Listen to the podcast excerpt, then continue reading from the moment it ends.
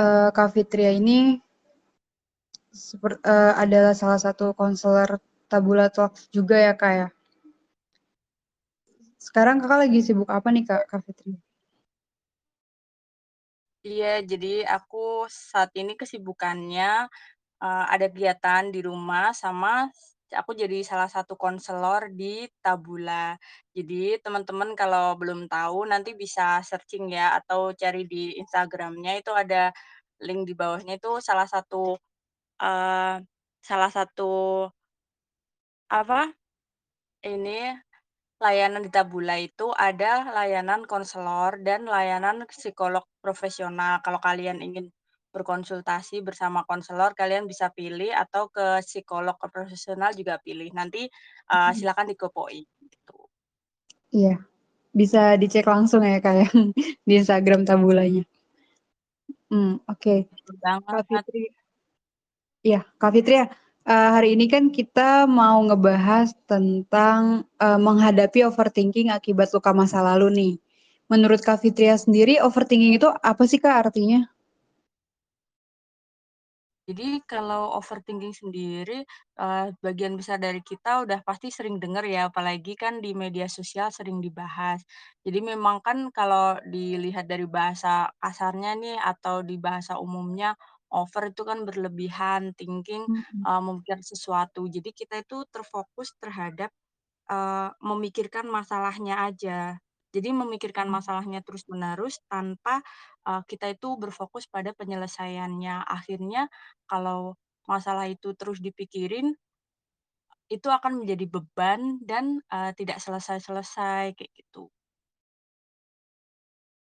Sehat juga buat kita ya, Kak, karena bisa-bisa menghambat aktivitas kita karena pikiran yang belum tentu terjadi. Bener ya Kak? Betul banget. Jadi, kan kalau kita pikirannya tidak fokus apa yang kita lakukan saat ini, misalkan kita lagi kuliah nih, tapi pikiran kita itu masih ada di, uh, rumah atau lagi di pikiran yang lain gitu, kan jadinya kita itu, uh, akan terbebani kayak di waktu kuliahnya, maksudnya di depan ada materi yang belum kita tangkep, terus di rumah juga masih ada yang belum diselesaikan, tapi kita tidak melakukan suatu penyelesaian, kita hanya, uh, memikirkan terus-menerus, kayak gitu. Jadi nggak baik banget itu buat diri kita. Oke. Nah, uh, dari hal yang udah Kakak sebut tadi itu berarti overthinking itu adalah memikirkan, uh, apa ya, lebih fokus ke masalahnya ya Kak, dibandingkan solusinya. Jadi kita dampaknya itu bisa bahaya juga buat kita karena bisa menghambat aktivitas kita, gitu. Nah, kalau Kak Fitria sendiri itu kira-kira pernah nggak sih Kak, punya pengalaman atau sedang mengalami overthinking? Boleh dong Kak sharing sama kita di sini. Ya, tentu pernah banget dong, aku pernah mengalami yang namanya overthinking, baik dulu waktu sekolah masih SMA, kuliah, maupun sekarang. Dan overthinking itu, uh, sifatnya kan luas banget ya, jadi bisa disebabkan oleh banyak hal. Uh, mulai dari kita saat ini lagi menghadapi apa, jadi kayak otak kita tuh secara gimana ya, naluriahnya itu kayak mencari ca mencari sesuatu hal yang dipikirkan gitu, termasuk ketika kita tidak ada pikiran pun, kita akan cenderung untuk memikirkan suatu hal gitu. Nah, uh, jadinya kita itu, uh, terpacu untuk berpikir terus. Ya banyak sih kalau mungkin ketika dulu waktu aku masih kuliah, masih skripsi gitu, memikirkan, uh, mau bimbingan nih contohnya. Nah, itu kan pasti mikirin nanti gimana ya respon dosenku, terus, eee, apa ya ini yang masih kurang, nanti kalau misalkan ini ditolak gimana ya. Nah, itu kan prediksi-prediksi atau, eee, sesuatu yang belum terjadi, tapi, jadinya itu kita pikirin aja dan membuat kita itu terhambat, kayak gitu. Salah satu contohnya sih. Iya iya. Aku juga ini sih Kak, hampir sering ngalamin yang kayak Kakak rasain di, uh, kuliah, dosen, teman-teman gitu tuh sering banget sih. Buat teman-teman yang mahasiswa juga pasti ngalamin itu. Apalagi kan sekarang, uh, masih ada yang, eee, online ataupun offline ya kuliahnya ya. Kadang kalau online itu aku sendiri ngerasa kayak, "Aduh kalau misalkan aku open mic nanti, eee, teman-teman gimana ya?" Gitu, atau dosennya entar mikirnya gimana ya gitu. Jadi kayak aku banyak banget mikirin hal-hal yang mungkin belum tentu terjadi gitu. Padahal, eee, sering kali juga kayak aku mikir misal, eee, kalau misalkan aku open mic nanti, eee, teman-teman mikirnya aku caper atau gimana gitu. Tapi ternyata enggak loh pas aku open mic itu teman-teman malah mau deket sama aku kayak gitu. Jadi, eee, lebih diselesainnya pakai action gitu ya, Kak, ya. Baru kita tahu kalau misalkan apa yang kita pikirin itu belum tentu bener. Betul, Devi, dan terkadang itu, eee, lebih menakutkan ketika kita itu memprediksi sesuatu halnya itu loh. Jadi kalau misalkan tadi Devi kan bilang, pa padahal pada waktu aku open mic juga ternyata temen-temenku itu welcome banget. Itu kan, eee, kenyataannya itu tidak seburuk, eee, yang kita pikirkan gitu loh. Iya nggak sih? Iya, betul. Jadi kayak, eee, kadang lebih mikirin apa yang nggak perlu gitu ya, Kak. Nggak jadi pikirannya ke mana-mana gitu. Betul, kayak yang aku bilang tadi, jadi kayak otak kita itu aktif banget kan, sampai kalau misalkan kita lagi nggak ada masalah, itu tiba-tiba ada aja yang dipikirin. Termasuk kayak yang Devi tadi bilang itu, kalau misalkan aku open mic, eee, nanti gimana ya respon temen-temenku. Padahal terkadang kenyataannya itu kalau kita open mic juga ada teman kita yang lagi fokus ke hal yang lain, atau bahkan teman kita itu ngasih dukungan banget kalau kita itu, eee, bisa show up atau open mic buat nyampein pendapat kita. Betul. Betul, aku setuju banget, Kak. Karena, eee, apa ya, kita sering kali memikirkan apa yang kadang menurut kita tuh, ini kayak terjadi deh gitu, padahal belum tentu gitu. Betul, nggak apa-apa, itu wajar kok.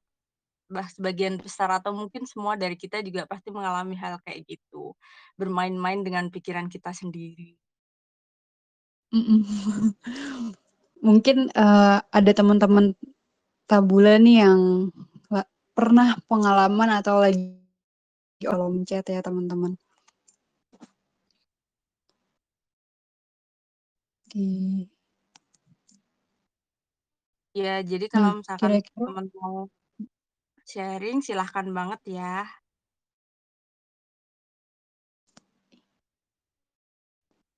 Yup. Nah, Kak, eee, kira-kira dari panjangnya perjalanan hidup Kakak nih kan yang pasti ada selang-seling overthinking-nya gitu. Kira-kira pengalaman apa sih, Kak, yang, eee, berpengaruh banget, eee, sehingga membuat Kak tuh kuliah gitu atau apa?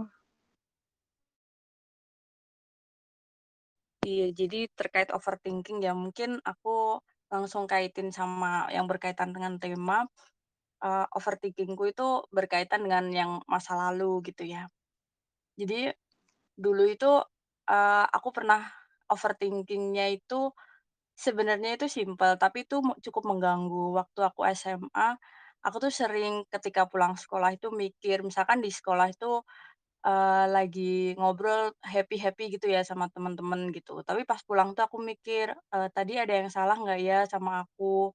Tadi, eee, kira-kira temenku nyaman nggak ya sama aku?" Kayak gitu. Nah, akhirnya itu aku secara tidak sadar mikirnya itu berlebihan dan, eee, sampai pernah suatu ketika aku tiba-tiba itu minta maaf sama temenku, padahal aku lagi nggak ada masalah gitu. Terus akhirnya kayak temenku tuh merasa, "Ih, kenapa sih kok kamu kayak gitu?" Gitu. Nah, ternyata Mhm. itu overthinking-ku tuh malah menyebabkan masalah, padahal ketika aku nggak memikirkan hal-hal yang buruk, itu sebenarnya temenku juga nggak ada masalah kayak gitu. Jadi, eee, itu sih yang menurutku overthinking itu ternyata malah yang membuat masalah, bukan, eee, kenyataannya kayak gitu. Mmm, mhm. Jadi jatuhnya merugikan ya, Kak, kalau kayak gitu ya? Merugikan. Jadi kayak yang awalnya temenku itu welcome aja, jadinya itu mikir kayak, "Ini kenapa sih, ada yang salah Kayak takut apa?" Gitu.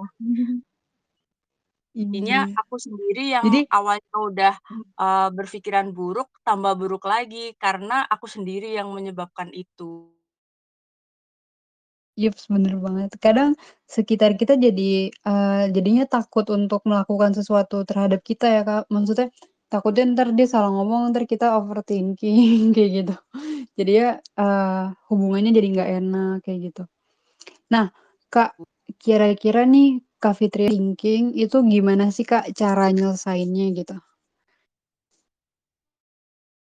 Eee, mau lanjutkan yang tadi, jadi kalau mungkin Devi sharing, eee, teman kita jadinya menghindar, kalau Mhm. teman-temanku dulu itu jadinya itu malah ini, kayak apa, eee eee, ngebercandain aku gitu loh. Kayak kalau aku lagi overthinking-ku tambah di, buk apa ya bahasa Indonesianya itu, kayak digodain gitu loh, kayak nggak malah nggak diajak ngomong kayak gitu, kan aku tambah overthinking ya. Ya untungnya sih temenku positif ya, maksudnya nggak yang, eee, tambah menjauhi atau gimana gitu. Cuman itu cukup mengganggu dan kayak, "Aku lagi kenapa sih?" Aku jadinya itu kayak gitu. Mhm. Terus, eee, tadi, eee, terkait ini ya, bagaimana caraku mengatasi overthinking. Jadi belajar dari pengalaman itu, akhirnya aku tuh kalau mau memikirkan sesuatu, ya udah aku aku pendam dulu dalam pikiran, tapi enggak aku keluarin. Jadi misalkan kayak tadi itu ya, yang aku overthinking terhadap kegiatanku sebel eee, setelah sebelum sekolah eee, pas sekolah, terus setelah sekolah kan aku jadinya mikir gitu kan. Ya udah aku pendem aja, kalau misalkan nanti ada komplain dari temenku, oh berarti emang ada yang salah dari aku, tapi kalau nggak ada komplain, berarti ya udah. Awalnya sih aku kayak gitu sebelum aku belajar psikologi. Tapi ketika aku belajar psikologi ternyata memang, eee, kita itu butuh validasi emosi atau istilahnya menerima bahwa kita itu lagi nggak oke gitu loh, atau ya istilahnya kita mencoba untuk menerima kondisi kita kalau kita itu lagi memikirkan suatu hal yang berlebihan. Eee, lalu ketika kita lagi sudah oke, kita mencoba untuk mengafirmasi bahwa, eee, "Ini tuh nggak perlu loh, eee, aku belajar lagi buat" istilahnya jangan memikirkan suatu itu dengan berlebihan, fokus terhadap apa yang, eee, bisa aku lakukan aja, kayak gitu. Betul. Aku setuju sih, Kak, sama yang validasi emosional gitu, terutama dari diri kita sendiri. Terkadang bahkan aku pun termasuk, eee, salah satu yang mungkin, eee, perasaan diri sendiri kayak, eee, aku lagi padahal ngerasa sedih tapi kayak, "Ah, enggak, orang nggak sedih, orang nggak apa-apa," kayak gitu. Padahal sebenarnya perasaan aku tuh sedih gitu, tapi, eee, aku yang, "Enggak, nggak apa-apa," gitu. Kadang otak sama hati beda jalan gitu loh, Kak. Iya betul, nggak apa-apa, kadang itu kalau lagi sedih, terus kondisinya itu deadline lagi mepet gitu kayak, "Ah, aduh jangan sedih dulu, ayo ini diselesaikan dulu." Padahal ya yang namanya emosi itu terkadang netral gitu loh, mau datang itu di situasi yang seperti apa, itu kan kita, eee, tanpa permisi dulu kayak gitu. Jadi kan, eee, akhirnya dia disuruh ngalah dulu demi, eee, mengejar deadline gitu. Iya, betul betul. Eee, lebih ke ini sih, Kak, ya, me memilah mana yang lebih prioritas gitu ya. Jadi, eee, kadang apa yang semua kita rasain itu nggak harus selalu kita manja, bener nggak sih, Kak? Soalnya kan kadang kayak misal perasaan sedih di keadaan yang kita udah kepepet deadline yang harusnya, eee, ngerjain tugas, tapi karena kita ngikutin perasaan kita yang sedih akhirnya kayak males, kayak, "Ya udahlah me time dulu," gitu. Mungkin boleh kita harus perkiraan juga waktu untuk me time-nya berapa lama supaya kita bisa tetap ngerjain tugas deadline-nya, gitu ya, Kak Fitri ya? Jadi kita ya harus menyeimbangkan juga antara mungkin kegiatan kita yang berkaitan dengan, eee, deadline sama kegiatan kita yang berkaitan dengan, eee, emosi atau perasaan. Karena ya kedua-duanya itu sama-sama penting gitu. Jadi, eee, ada kalanya kita menyelesaikan yang emosinya dulu, ada kalanya kita, eee menyelesaikan deadline dulu, tapi yang emosi ini tetap harus kita selesaikan. Betul, Kak. Setuju banget. Jadi kita nggak ninggalin tanggung jawab kita ya, Kak, ya. Nah, by the way, Kak, ini kan, eee, di kolom chat ini kan aku nanya nih, gimana sih cara kalian untuk mengatasi overthinking, eee, kep kepada teman tabula. Nah, ada yang bilang dari Rangga Satrio nih, "Kalau aku sih cara ngatasin overthinking-nya dengan coba alihin ke aktivitas kayak nongkrong dan sebagainya kepikiran sih." Setuju banget sih, Kak. Kadang kalau misalnya kita ketemu sama orang banyak, eee, ada beberapa orang mungkin ya, termasuk aku, itu ngerasa kayak f f fine-fine aja, baik-baik aja gitu, nggak mikirin apa-apa, semuanya sehat-sehat aja. Tapi pas udah pulang sampai rumah kayak datang lagi tuh pikirannya, penuh lagi kepala sama apa yang padahal tadi baik-baik aja kok, tiba-tiba pas sampai rumah berantakan lagi ya, kayak gitu. Nah, jadi memang Kira-kira kalau kayak gitu menurut Fitria gimana caranya? Jadi emang kalau misalkan kita nongkrong lagi ada masalah, ya pada waktu itu emosinya ke-release, jadi kayak tersalurkan gitu. Tapi apakah masalah kita selesai? Ya kalau belum diselesaikan ya pasti akan datang lagi. Contohnya yang Devi tadi bilang itu waktu nyampe rumah, waktu nyampe kos, eee, si masalah ya datang lagi, kayak gitu kan.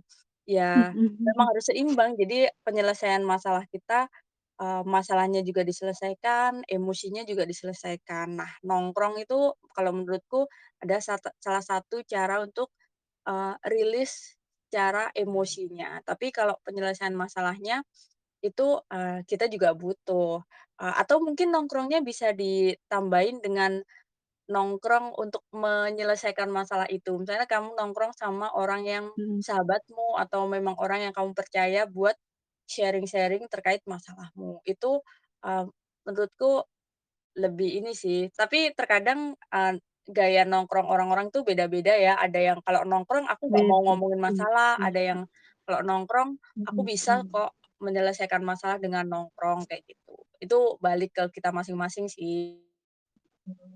Karena yang tahu diri kita ya kita sendiri ya, Kak, ya. Betul, memang Mungkin memang ada orang yang kalau da iya, iya gimana, Kak? Memang ada orang yang sorry ya. maaf, Kak, di sini delay. Iya, sorry. Iya, di sini delay, sorry. Iya, nggak apa-apa. Jadi memang ada Mhm. orang yang menyelesaikan masalahnya itu dengan sharing sama orang lain. Ada orang yang nyamannya, eee, menyelesaikan masalah itu dengan ngobrol sama diri sendiri. Nah, itu coba kita ini refleksikan, aku nyamannya gimana. Tapi sebenarnya nggak ada yang salah sama nongkrong ini, betul kok. Cuman, eee, itu berpengaruh terhadap diri kita atau enggak, eee, itu mungkin kita perlu mengkonfirmasi atau Eee, istilahnya kita evaluasi kepada diri kita. Bener banget. Karena, eee, evaluasi diri itu menurutku paling penting sih di hidup, karena kalau kita nggak evaluasi diri kita, kita nggak akan pernah tahu kita siapa, kayak gitu. Apa yang perlu kita perbaiki dan sejauh mana kita udah melangkah, gitu. Anyway, Kak, eee, di sini kan ada yang bilang, mmm, namanya Sarla, Shakila Umar. Katanya dia itu kalau misalkan mau Eee, ngatasin overthinking-nya itu biasanya self talk atau menyibukkan diri. Uh,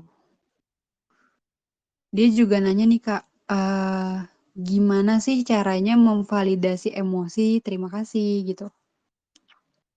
Menurut Kak Fitria gimana Kak caranya memvalidasi emosi? Kadang kita juga bingung sih Kak, validasi tuh maksudnya menerima itu menerima itu yang seperti apa ya gitu, maksudnya Eee, kita sedih menerima, iya kita nerima sedih, tapi kadang kita, eee, bingung untuk keluar dari rasa sedihnya itu, gitu. Ya, jadi terima kasih buat pertanyaannya. Eee, salah satu cara buat, eee, menyelesaikan atau merilis emosi adalah self talk itu benar.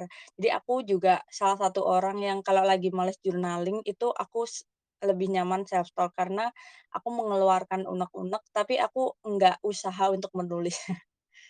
Nah, eee, iya betul untuk, s salah satu cara untuk memvalidasi emosi itu juga melalui self talk itu. Jadi validasi emosi itu adalah kita itu, eee, istilahnya mengafirmasi diri bahwa emosi yang kita rasakan itu valid loh. Kayak yang, eee, Devi tadi ketika lagi sedih terus bilang, "Enggak kok, mmm, kena enggak sih aku nggak sedih kok," kayak gitu. Nah, itu merupakan salah satu penolakan. Nah, bagaimana kita menerima itu ya, eee, sesimpel kayak Eee, tiba-tiba waktu bangun itu kan mungkin habis mimpi buruk atau gimana, terus kita bangun dan kita merasa sedih, ya udah kita berikan ruang, berikan waktu buat merasakan kesedihan itu. Mungkin diberikan waktu, eee, beberapa saat gitu, kayak s eee, 5 menit atau 10 menit kalau misalkan nah, waktu ini juga relatif ya, teman-teman itu biasanya nyamannya lama atau sebentar. Ada yang memang butuh waktu 10 menit itu udah cukup atau mungkin butuh waktu yang lebih lama itu tergantung apa yang kita rasakan, terus apa masalah kita yang kit hadapi gitu. Jadi kita itu selain memvalidasi eee, mengafirmasi diri bahwa, "Oke, memang aku lagi sedih," gitu, kita itu juga memberikan ruang, tidak melakukan, eee, judgement atau penilaian, "Kenapa sih aku harus sedih di saat, pagi-pagi?" Atau apa gitu, nggak usah. Jadi ya diberikan ruang aja sama karena, "Oke, aku lagi sedih." Biasanya itu kalau aku merilisnya itu kalau sedih ke nangis gitu. Ya udah berarti aku, eee, aku alirkan aja kalau mau nangis, ya nangis aja gitu. Juga terkadang aku itu kalau nangis belum tahu penyebabnya, ya nggak masalah. Baru kalau udah selesai nangisnya, oke, aku tenang, Oke aku mau makan dulu nih. Nah habis makan tuh aku ngobrol lagi nih sama diriku sendiri, kayak, "Tadi aku nangis tuh penyebabnya karena apa ya? Oh karena mungkin ada temenku yang, eee, tindakannya itu membuat aku tersinggung atau apa, tapi aku nggak bisa mengungkapkan. Daripada heboh jadinya aku pendem. Tapi ketika aku nyampe rumah, eee, aku jadinya itu sedih, kecewa, dan menangis kayak gitu. Bener banget. Tapi, eee, yang paling penting berarti ketika kita emang lagi ngerasa sedih, itu kita harus ngerasain ya kita sedih gitu, mungkin ngeluangin waktu atau mindful gitu nggak sih, Kak? Kayak kita tuh ngerasain bahwa kita lagi sedih gitu. Ya udah, validasi aja kita lagi sedih gitu, terima gitu. Tapi mungkin, eee, jangan terlalu larut, karena kalau misalkan kita udah sadar, udah validasi bahwa kita sedih, berarti kita artinya punya tanggung jawab juga untuk gimana caranya menyelesaikan apa yang udah kita rasain gitu. Maksudnya lebih ke gimana caranya untuk bangkit, jadi nggak terlalu larut untuk sedih. Iya Eee, betul un sih. Jadi, eee, ini tambahan juga, maksudnya, eee, selain kita memvalidasi, istilahnya udah memberikan ruang kan untuk emosi ini keluar.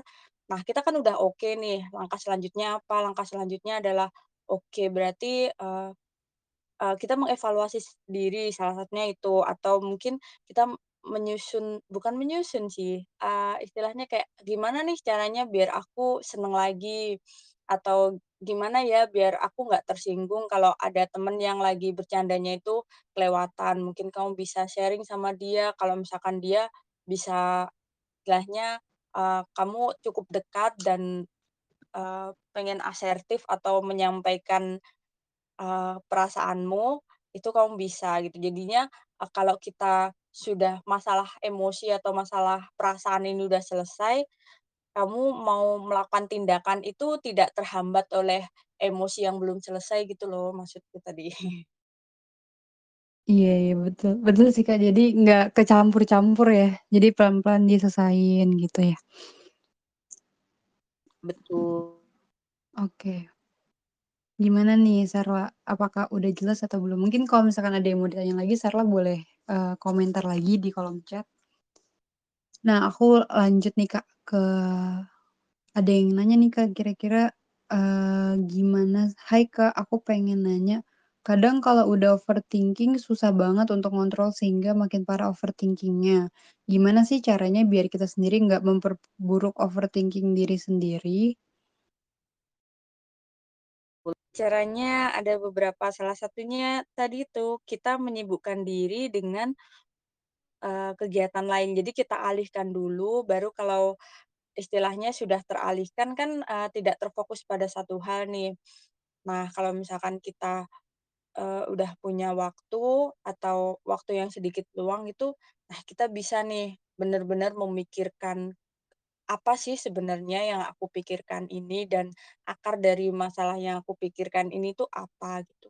Nah itu coba nanti itu dianalisis, apakah ini tuh sesuatu hal yang, eee, istilahnya akan terjadi atau sudah terjadi atau, eee, saat ini sedang terjadi. Jadi kita itu mencoba untuk membuat analisa sederhana gitu loh, eee, supaya kita Mhm. itu tidak tidak bingung sendiri. Jadi upaya menyelesaikan masalahnya itu ada lewat cara kita entah itu ditulis atau ngobrol dengan teman. Nah, yang penting itu apa, eee, tidak terfokus, jadi tidak muter-muter di situ dulu, eee, tidak muter-muter di situ aja. Jadi kita ada action atau tindakan. Yup, bener. Jadi kayak, eee, mungkin aku juga sedikit sharing sih, aku juga sering banget Kak overthinking bahkan sampai sekarang gitu. Cuman, eee, kadang aku sampai bingungnya yang ada di kepala aku itu, aku analisis yang kayak Kak Fitria bilang tadi, kira-kira kayak gini, terus kadang aku suka, eee, flashback gitu ke overthinking aku yang sebelumnya. Waktu itu aku overthinking misalkan, eee, kasusnya gini, misalkan, eee, nanti kalau misalkan aku, eee, apa ya, mmm, ini aja, misalkan aku chat dosen, eee, untuk nanya, "Pak, kira-kira ini gimana tugasnya ya?" Biasanya kan aku takut tuh apalagi kalau misalkan dosen itu killer gitu. Jadi aku kayak, "Aduh takut nanti responnya gimana ya?" Gitu, "Bakalan dijawab atau enggak ya?" Gitu. "Kira-kira aku ganggu nggak ya?" Kayak gitu tuh. Aku sering banget, eee, ada momen-momen kayak gitu. Cuman, eee, waktu itu sempet kayak ternyata kenyataannya, eee, dibales dan balasannya tuh ramah gitu, nggak sesuai apa yang ada di kepala aku sebelumnya, overthinking aku gitu. Jadi pada saat itu setelah aku overthinking selanjutnya, aku ingat lagi bahwa, eee, apa yang udah apa yang lagi aku pikirin ini belum tentu nyata. Jadi aku nggak mau terlalu larut dar dari yang ada di kepala aku ini gitu. Kita harus ingat bahwa, eee, apa yang ada di kepala kita ini belum tentu benar gitu, nggak selalu benar gitu. Jadi kita yang realistis aja, kira-kira kalau misalnya kayak gini, eee, bener atau enggak gitu. Nah, kalau kita terlalu banyak mikir bener atau enggaknya, mungkin jadinya akan, stuck di situ-situ aja, bener nggak ya Kak Fitri ya? Mendingan, eee, nggak papa ambil langkah dulu aja, karena kalau misalnya kita nggak coba atau kita nggak melakukan apa yang menurut eh, kita emang nggak tahu nanti ke depannya gimana, cuman kalau kita nggak coba ya kita nggak bakal tahu gitu. Dan aku pernah baca salah satu buku, aku lupa bukunya apa, tapi, eee, orang itu mengatakan bahwa selama kita nggak pernah mencoba, jawabannya akan selalu tidak gitu. Jadi kan sayang banget ya. Mungkin bisa tadi yang tips Kak Fitria bilang, kita harus analisis dulu apa yang kita overthinking-in gitu.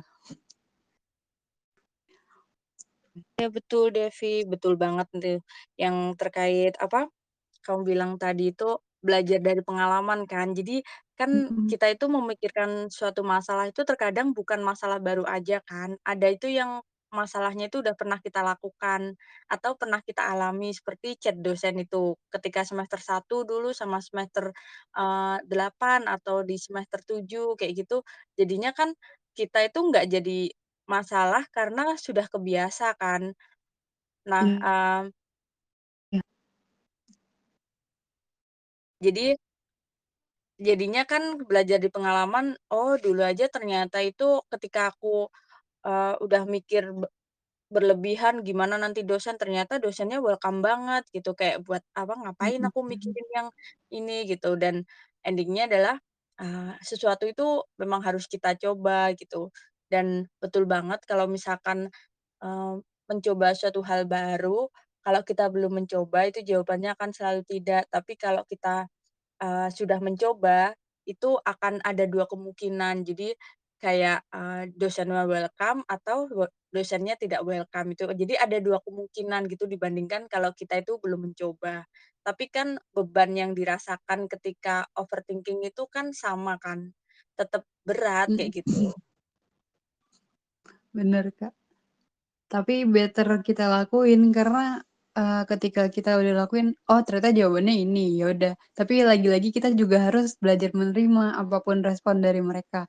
Karena, ya mungkin teman-teman juga udah pada tahu kalau misalkan, eee, ada sesuatu yang bisa kita kendalikan, ada sesuatu yang tidak bisa kit kita kendalikan. Salah satunya adalah respon orang lain gitu. Nah, ketika kita kit bisa mengendalikan respon kita, ya kita harus mengendalikan gitu. Jadi kita harus terima, oh responnya ternyata misal ketika aku chat dosen itu ternyata responnya cuek atau bahkan nggak direspon, tetep aku kalau aku pribadi mikir kayak, oh mungkin lagi sibuk, mungkin nanti aku coba chat lagi gitu. Atau kalau misalkan masih overthinking, aku bakal mikir, eee, ya udah nggak apa-apa gitu, terima aja gitu. Maksudnya kayak nggak apa-apa, kan orang pasti punya kesibukan masing-masing gitu. Jadi, eee, jangan nambahin beban pikiran overthinking kalian jadi makin parah kayak gitu. Mungkin ini susah, mungkin teman-teman ngiranya kayak, eee, gampang ngomong aja gitu, tapi percaya teman-teman sama aku, kita pelan-pelan belajar bisa untuk keluar dari, apa ya, penyakit kita overthinking gitu.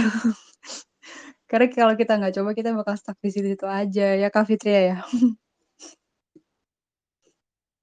Banget, jadi memang kita Mmm. harus mencoba dan, eee eee, tadi menyinggung dikit tentang stoikisme stoicism ya, apa, Iya, Devi, tentang betul. apa yang bisa kita kontrol dan apa yang ti tidak bisa kon tidak bisa kita kontrol. Jadi itu Mhm. menurutku membantu banget sih ketika aku, eee, dulu membaca itu dan aku terapin ke diriku ya, meskipun belum semuanya sih aku terapin, terkadang juga kalau misalkan sesimpel lagi macet gitu, jadinya itu sebel. Padahal kan ya apa yang bisa kita perbuat dengan kemacetan, kan kita bisa, eee, melakukan tindakan lain gitu kan, kita nggak bisa ngontrol nih. Ya namanya Mhm. kalau pagi semua orang berangkat kerja, apakah aku akan seegois mereka nggak boleh kerja, cuma aku aja nih yang kerja, biar aku nggak merasakan kemacetan, kan enggak juga ya. Betul, Kak. Yap. Jadi mungkin kayak selalu berpikir bahwa di dunia ini nggak cuma kita aja, tapi rame-rame supaya kita bisa saling nerima satu sama lain gitu. Mungkin, eee, kira-kira Kak Yuki gimana nih, Kak, jawaban dari Kak Fitria? Apakah udah, eee, cukup atau masih ada yang pengen Kak Yuki tanya lagi nih? Nanti boleh langsung chat di kolom komentar ya, Kak Yuki ya. Oke. Nih ada ada salah satu temen Tabula yang bilang, "Barcode is the best." Wah, aku sangat tidak menyarankan buat temen-temen yang suka barcode, eee, please udahin mulai dari detik ini karena itu nggak baik banget buat kalian. Percaya, eee, dengan kalian belajar pelan-pelan untuk terbuka sama orang yang kalian percaya itu bisa bantu kalian terus berpikir positif karena kalau misalkan kalian mikirnya terus-terusan kayak, "Nggak ada yang sayang sama aku, nggak ada yang peduli sama aku," itu kalian bakal di situ-situ aja gitu. Tapi coba deh buka mata lebar-lebar dan rasain bahwa ada yang sayang sama kalian. Mungkin entah orang gitu. Secara mungkin kalian nggak sadar, tapi coba buka lagi matanya, coba rasain lagi rasanya gitu. Jadi jangan pernah nyakitin diri sendiri karena apa yang kalian pikirin gitu. Sayang diri sendiri, karena aku pun, eee, sayang banget sama temen temen Tabula gitu. Aku nggak rela banget kalau temen Tabula sampai nyakitin diri sendiri ya, gitu. Terus, eee, next nih Kak Fitria, ada yang mau tanya lagi nih. Eee, atas nama @telredavindentes. Eee, "Halo Kak, aku mau tanya, apakah sebenarnya mendistraksi diri atau miss dengan mencari hiburan bisa jadi cara mengatasi overthinking yang baik?" Gimana nih Kak Fitria menurut Kakak?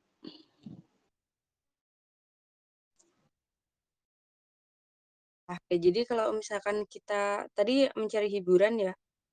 Iya, aku mendistraksi diri mencari hiburan. Oh iya, mendistraksi diri. Jadi memang kalau misalkan kita lagi memikirkan sesuatu itu responnya adalah kita menghindari memikirkan atau menerima bahwa kita itu lagi memikirkan itu. Kalau kita menghindari, s itu akan bisa datang lagi kayak gitu loh.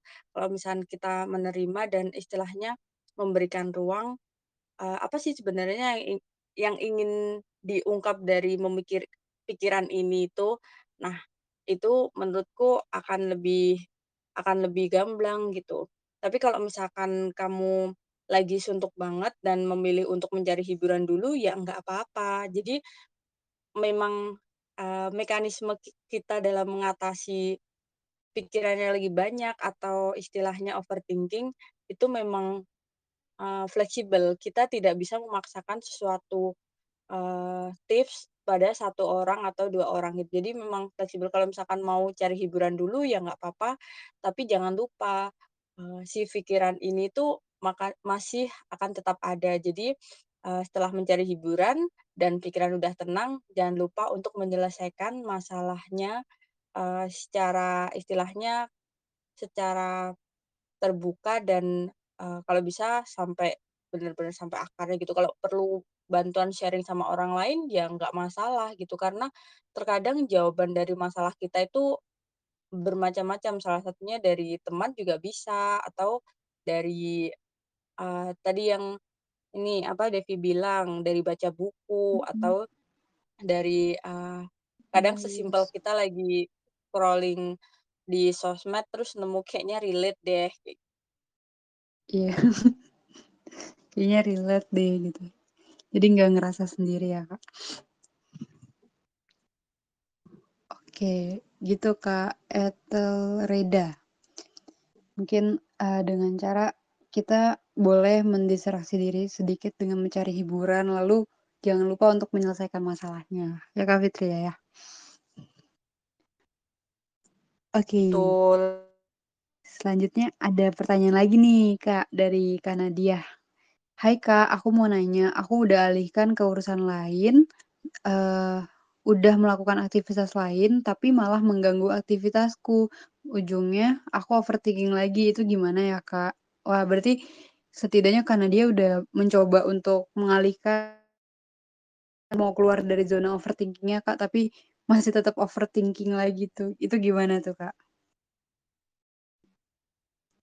Karena mungkin akar permasalahannya belum selesai ya. Jadi, eee, seperti yang aku Mhm. bilang tadi, setelah kamu mencari hiburan atau istilahnya mengademkan pikiran, itu kalau kamu udah oke, kamu bisa tuh menganalisa pikiranmu. Jadi sebenarnya apa sih yang membuat aku itu jadi berpikir berlebihan. Jadi coba diselesaikan satu persatu dan itu memang prosesnya itu tidak instan ya teman-teman. Jadi kalau kalian istilahnya menguraikan suatu masalah yang ada di pikiran kalian, terus kalian belum nemu jawaban, itu nggak apa-apa banget. Jadi memang terkadang itu ketika kita mencoba satu kali, 2 kali, itu jawabannya itu akan, eee, ketemunya atau munculnya itu, eee, nanti di yang cara ketiga atau mungkin secara tiba-tiba yang istilahnya ketika kita Mencoba untuk menganalisa, kita itu udah melakukan suatu tindakan, kayak gitu. Beda kalau kita itu cuma memikirkan aja atau mendistraksi. Kalau mendistraksi, oke, emosinya itu bakal ke-release, tapi masalahnya apakah selesai atau enggak, nah itu balik lagi, kan masalahnya belum diselesaikan. Jadinya ya akan terus menjadi, eee, beban yang bisa muncul kapan aja.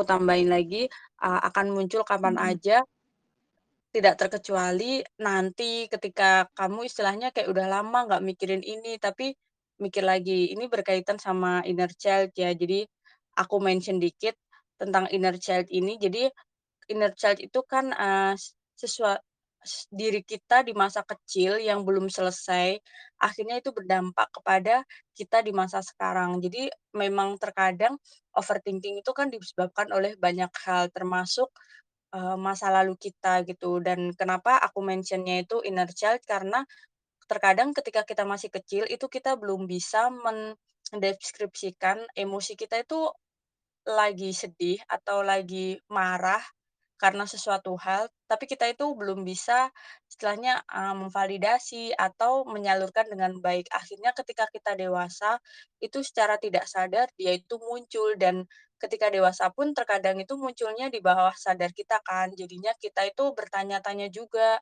kayak, "Kenapa ya aku kok kalau misalkan di" kalau misalkan, eee, lagi ngobrol terus temenku responnya kurang menyenangkan, aku jadi sedih banget gitu. Nah, kalau pengalamanku dulu itu, aku pernah di ini, kayak ya mungkin ya namanya bullying ya, tapi bullying-nya itu secara psikologis. Jadi aku pernah diabaikan ketika masih sekolah dasar dan itu berdampak banget nih di aku dan akhirnya aku tahu kenapa kok aku itu kalau misalkan, eee, lagi ngobrol terus istilahnya nggak dilihat gitu aja, itu aku dulu mikir banget kayak, "Aku ada salah apa ya?" Kayak gitu dan akhirnya itu ber-overthinking dan, mmm, mikirnya itu berlebihan banget karena ternyata dulu aku waktu kecil tuh pernah, eee, diabaikan dan ternyata itu, eee, belum selesai kayak gitu.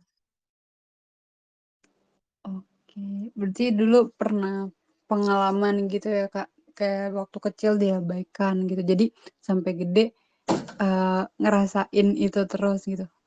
Tapi wak waktu itu Kak Fitria pas udah sadar kayak gitu cara nyelesainnya gimana sih, Kak? Selain yang kan Kakak pasti sadar kan kayak bahwa, "Oh waktu kecil sering diabaikan loh," gitu. Nah terus, eee, pas udah gedenya gitu, pas Kakak udah sadar nih ternyata akar masalahnya karena ini, inner child ini, gitu. Terus Kakak, eee, apa yang Kakak lakukan pada saat itu?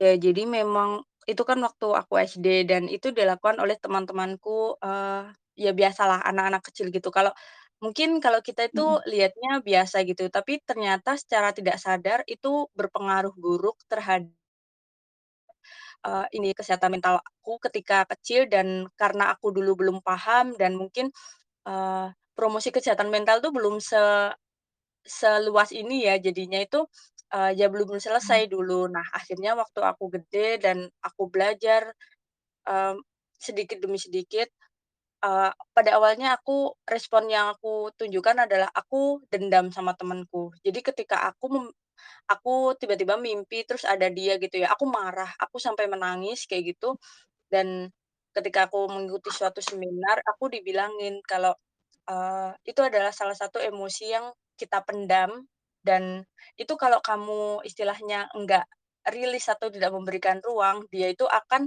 terus-terusan menjadi beban. Jadi, mmm, aku diajarkan untuk coba kamu membayangkan, eee, orang yang istilahnya kamu itu merasa apa, marah tapi tidak bisa kamu ungkapkan dan kamu bisa mengungkapkan semuanya sama dia, istilahnya jadi emosinya itu dikeluarkan gitu loh. Walaupun aku nggak di hadapan dia, tapi seolah-olah dia itu ada. Nah ketika aku udah mengungkapkan semuanya, aku menyadari bahwa kondisi saat ini, apakah aku masih, eee, masih seburuk ketika aku dulu kecil? Oh ternyata enggak, ada banyak hal positif dalam diriku. Jadi aku mencoba untuk, eee, dibandingkan dengan aku memikirkan atau menyimpan dendam di masa lalu, ternyata hidupku saat ini tuh jauh lebih baik dan, eee, aku mencoba untuk memaafkan tapi bukan serta-merta, eee eee, aku harus memaafkan dia gitu bukan, tapi memaafkan peristiwa itu. Jadi aku memaafkan bahwa, eee, memang dulu kondisi itu membuat aku itu menyimpan luka kayak gitu. Jadi, eee, aku mem memaafkan masa memaafkan peristiwa itu agar aku itu tidak terbebani lagi dengan, eee, masalah itu, kayak gitu. Jadinya ketika aku eee, kepikiran atau istilahnya lagi kelihatan si anak itu ya, nah itu aku udah enggak dendam atau enggak benci lagi kayak gitu. Karena memang aku sudah mencoba untuk menyelesaikan dan ya memang karena gejolak emosi juga kan dan, eee, sudah aku berikan ruang dan waktu untuk istilahnya dia itu hadir dulu. Yap, I see. Berarti, eee, menerima itu memaafkan ya, Kak, ya, dengan cara memaafkan bahwa ya udah maksudnya ya udah gitu, akhirnya keluarnya ya udah gitu. Ya udah aku memaafkan apa yang udah terjadi gitu, dan sekarang menjadi yang lebih baik lagi gitu. Ya jadi, eee, menerima itu maksudnya sebelum ke tahap memaafkan kita menerima dulu gitu. Jadi istilahnya ya mau gimana namanya juga masa lalu dan kondisinya dulu kan masih kecil juga gitu. Apakah kita akan menyalahkan masa lalu? Mmm, nggak mungkin juga karena masa lalu kalau kata stoicism kan dia adalah sesuatu yang tidak bisa kita kontrol dan sudah terjadi.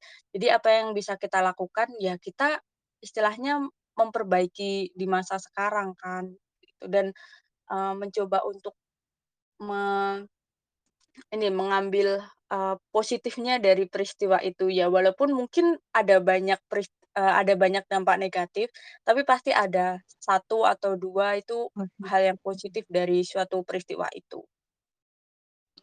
Selalu ada hikmahnya ya, Kak, ya. Betul, tapi untuk ke hikmah itu terkadang kan kita masih berkelok-kelok jalannya, naik turun, ke Mhm. kanan, ke kiri gitu, udah nggak apa-apa, itu wajar kok. Iya iya iya. Oke, Kak.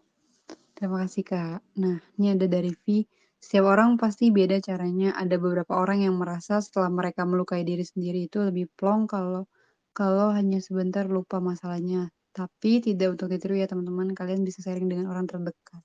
Ya setuju banget, kalau bisa sebisa mungkin please jangan pernah nyakitin diri kalian gitu, dengan cara apa pun. Entah yang tadi dibilang barcode atau itu cuman ngelukain diri kalian aja. Kalian dan kalian nggak dapet solusi dari situ.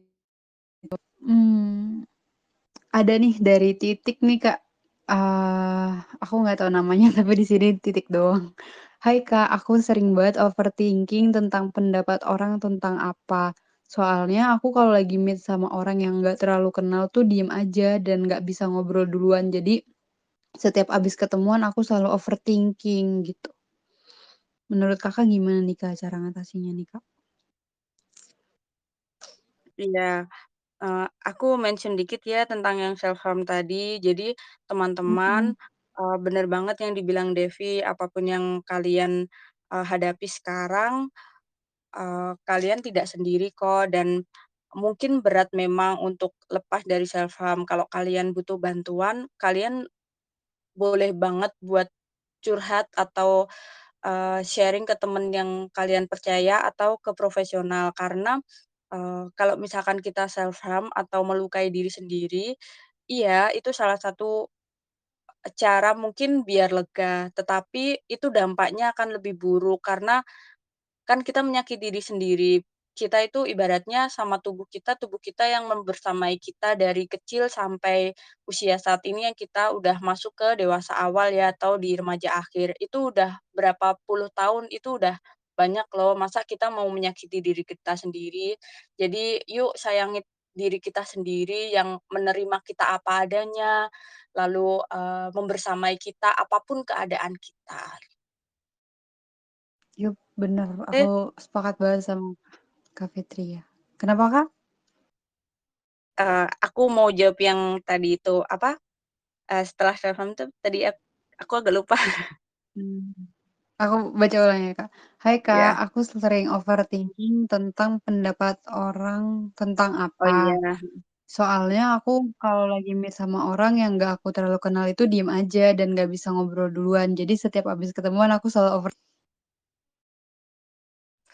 Iya, jadi halo, nggak papa kalau misalkan kamu merasa overthinking setelah ketemu orang, eee, mungkin kamu bisa mencoba mencoba untuk coba kamu ngobrol, tapi kalau misalkan kamu masih kurang nyaman dengan orang baru, kamu ngobrol aja sama temenmu yang sekelas, yang istilahnya yang jarang ngobrol gitu. Coba ngobrolin hal yang simpel kayak, mmm, eee, "Tadi, eee, kelas pertama apa kelas kedua?" Kayak gitu. Kalau udah masuk offline ya, kalau misalkan online ya coba ini, "Kamu kamu udah ngerjain tugas yang ini belum?" Kayak gitu. Jadi kayak basa-basi dulu aja. Jadi pembicaraan kita itu dibuat yang pembicaraan ringan dulu. Nah, eee, kita lihat nih responnya dia, oh ternyata positif nih, terus, eee, nanti kalau ketemu lagi coba deh, eee, ajak ngobrol dulu. Tapi jadi, eee, mungkin aku kan belum tahu ya, jadi kamu overthinking-nya itu terkait kamu takut salah ngomong atau gimana. Nah itu coba kita obrolin sesuatu itu yang nggak sensitif atau yang istilahnya ya netral aja, kayak Mhm. gitu. Mhm. Yang basic-basic aja ya, Kak. Kalau Karena kalau kita sendiri kan Mhm. nggak tahu ya yang dipikirin orang itu kayak gimana dan ketika mungkin respon orang itu kurang bagus, bisa jadi bukan salah kita loh. Terkadang orang lain lagi bad mood itu ya itu orang orang lain dengan pikirannya. Jadi kayak bukan salah kita juga kok gitu. Jadi, eee, mungkin bisa dimulai dengan yang pembicaraan basic dulu deh. Yup, mungkin kayak kalau aku biasanya, Kak, kayak nanya kabar terus kayak, eee, "Dulu sekolah di mana?" Kayak gitu, "Kenal ini enggak?" Kayak gitu. Kayak basa-basi banget sih, klise, tapi dari situ akhirnya jadinya akrab, jadinya punya rasa nyaman, kayak gitu. Banget Mungkin dan mungkin kita nih sama menghindari Coba atau kita menghindari pembicaraan-pembicaraan yang sensitif kayak, eee, jangan sampai yang kayak, "Kamu umurnya berapa?" Atau, "Kamu, eee, agamanya apa?" Nah, itu jangan ya, karena itu adalah hal yang sensitif dan itu akan menimbulkan, eee, ya orang pasti tidak nyaman ya, karena itu hal yang istilahnya kan pribadi banget, gitu. Betul, setuju setuju. Jadi kita mulai obrolan dengan hal yang ringan. Oke. Terus aku mau lanjut nih, Kak.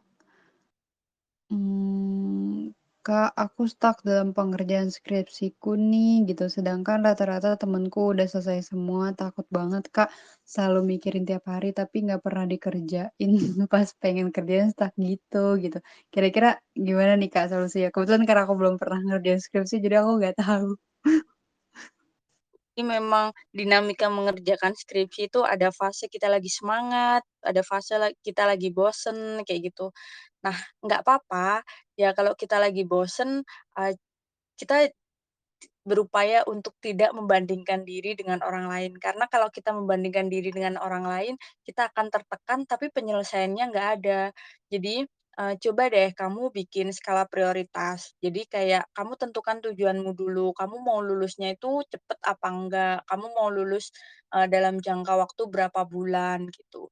Nah, dari tujuanmu itu kamu bisa bikin skala prioritas, "Oke, kalau misalkan aku mau lulus di semester ini ada waktu nih 6 bulan, 6 bulan itu tugasku ngapain aja, kan ada bab satu, bab 2, bab 3, 4, 5 gitu kan. Nah, itu coba kamu kasih, eee, ini kayak tugas di bulan ini, jadinya aku harus cari topik nih. Nah, itu coba di apa, bulan ini fokus dulu ke topik itu, bisa cari di maksudnya, eee, literatur, sharing sama temen, sharing sama dosen, "Kalau misalkan aku ambil topik ini gimana ya?" Jadi, eee, kan terkadang overthinking itu muncul ketika kita itu bingung, kita nggak tahu mau ngapain gitu. Nah, coba, eee, dimulai suatu tindakan. Jadi tindakannya itu tadi, kayak membuat tujuan dulu, "Aku mau lulusnya kapan nih?" Jadi jangan terfokus terhadap, "Temenku udah jalannya itu udah, eee, udah jauh nih," atau gimana gitu.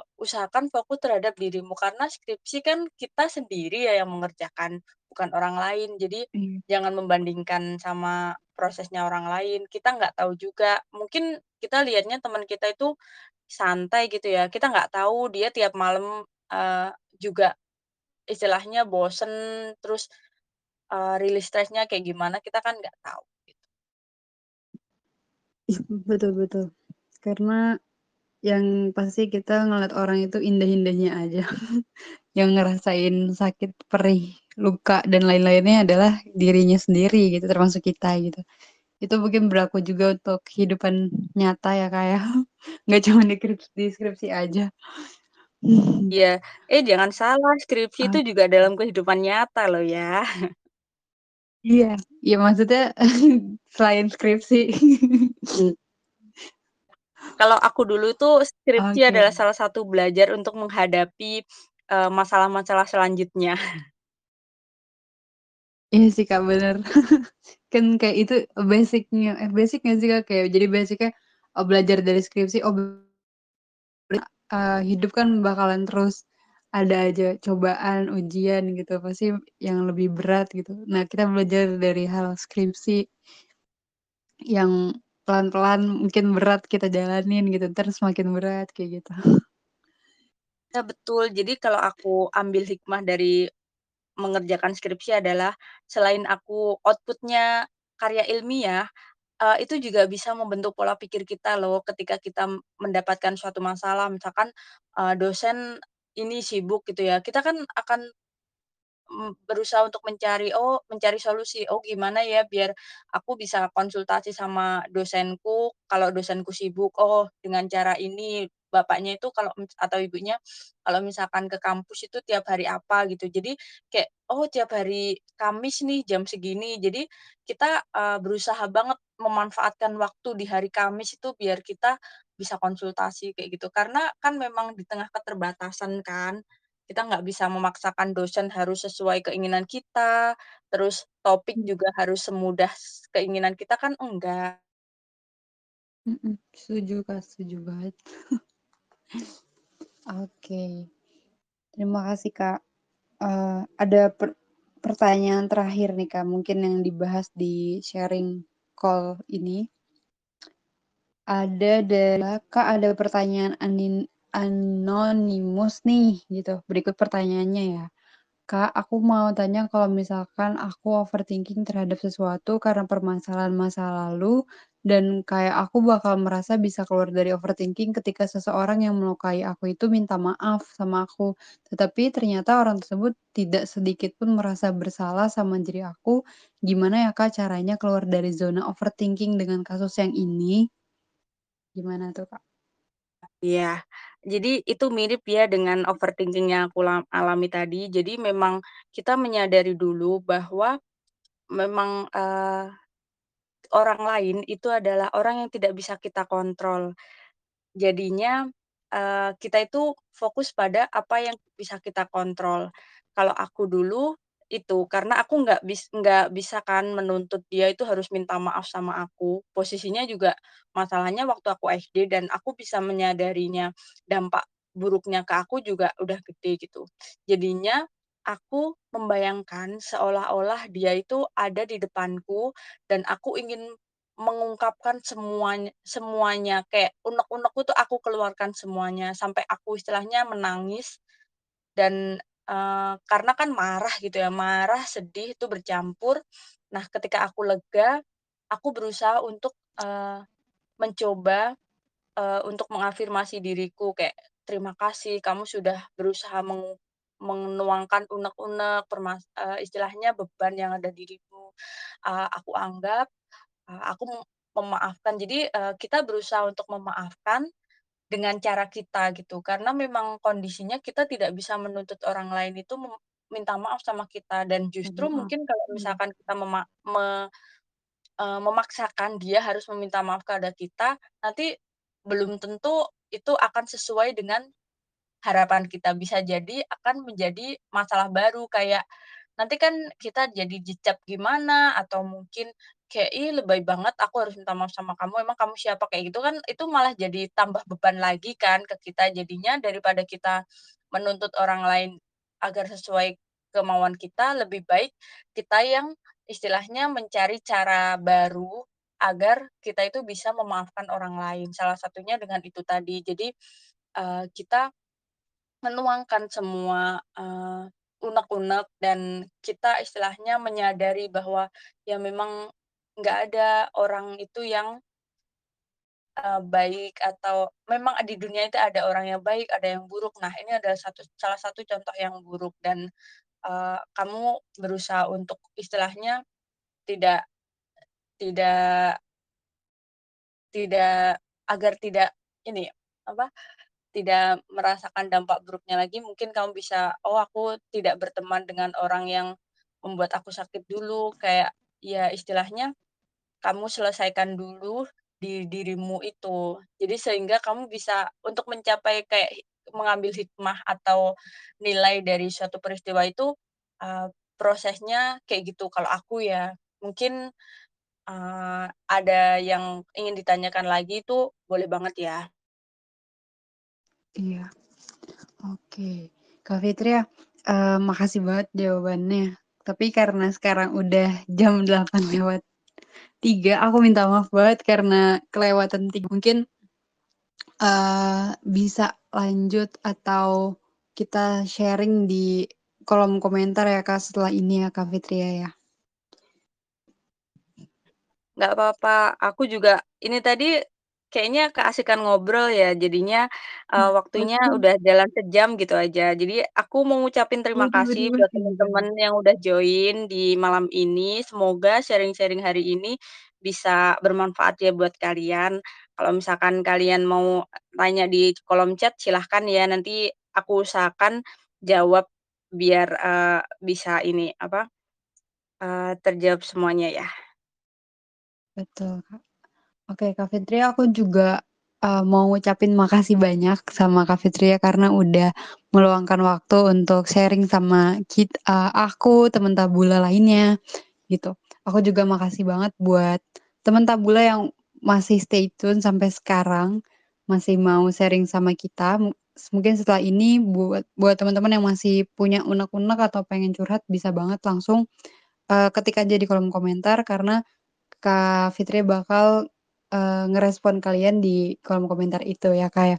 Terima kasih banyak sekali lagi Kak Fitri ya. Mungkin ada closing statement nih dari Kak Fitri ya untuk, eee, aku dan temen Tabula lainnya. Oh iya, jadi mungkin ini ya, semua orang memiliki potensi untuk menjadi pribadi yang lebih baik dengan waktu dan cerita masing-masing. Perlahan-lahan, tidak masalah, asalkan kita bisa memaknai setiap momen yang kita lalui, gitu. Tetap semangat teman-teman. Setuju banget, pelan-pelan asalkan konsisten, yang penting kita semangat ya, Kak, bener banget. Makasih, Kak, Kak Fitri ya, sehat selalu ya, Kak. Makasih juga Devi udah ini, udah membersamai aku di malam ini, Iya. sehat selalu juga, selamat malam. Malam. Nah, buat temen Tabula, eee, jangan live dulu karena aku mau sedikit eee, ngasih informasi kalau mi eee, temen-temen bisa banget kalau mau konsultasi di Tabula kita ada layanan konsel konseling, nanti aku masih lebih lanjutnya. Selanjutnya untuk teman-teman, jangan lupa kita ada giveaway seperti biasa Tabula Talks. Ada 2 pemenang yang akan mendapatkan free sesi konseling dengan Kak Fitria atau konselor Tabula selama 45 menit. Caranya gampang, yang pertama kalian tinggal follow akun tabula.id di Instagram, kedua post di Instastory kam kamu, manfaat yang didapat selama mengikuti Tabula Talks, dan yang terakhir tag akun tabula.id dan tag 3 teman kamu yang kamu rasa akan mendapatkan manfaat dari Tabula Talks. Nah, pemenangnya akan diumumkan dan dihubungi oleh admin Tabula melalui direct message Instagram. Oke, setelah itu teman-teman jangan lupa juga intuk untuk isi sertifikat Tabula Talks-nya ya, supaya teman-teman bisa dapat sertifikatnya nanti akan aku share di kolom komentar setelah, konvers conversation kita selesai. Oke, terima kasih teman-teman semuanya, selamat istirahat, sampai jumpa di Tabula Talks selanjutnya. Aku Devi Savitri und pamit undur diri. Selamat malam.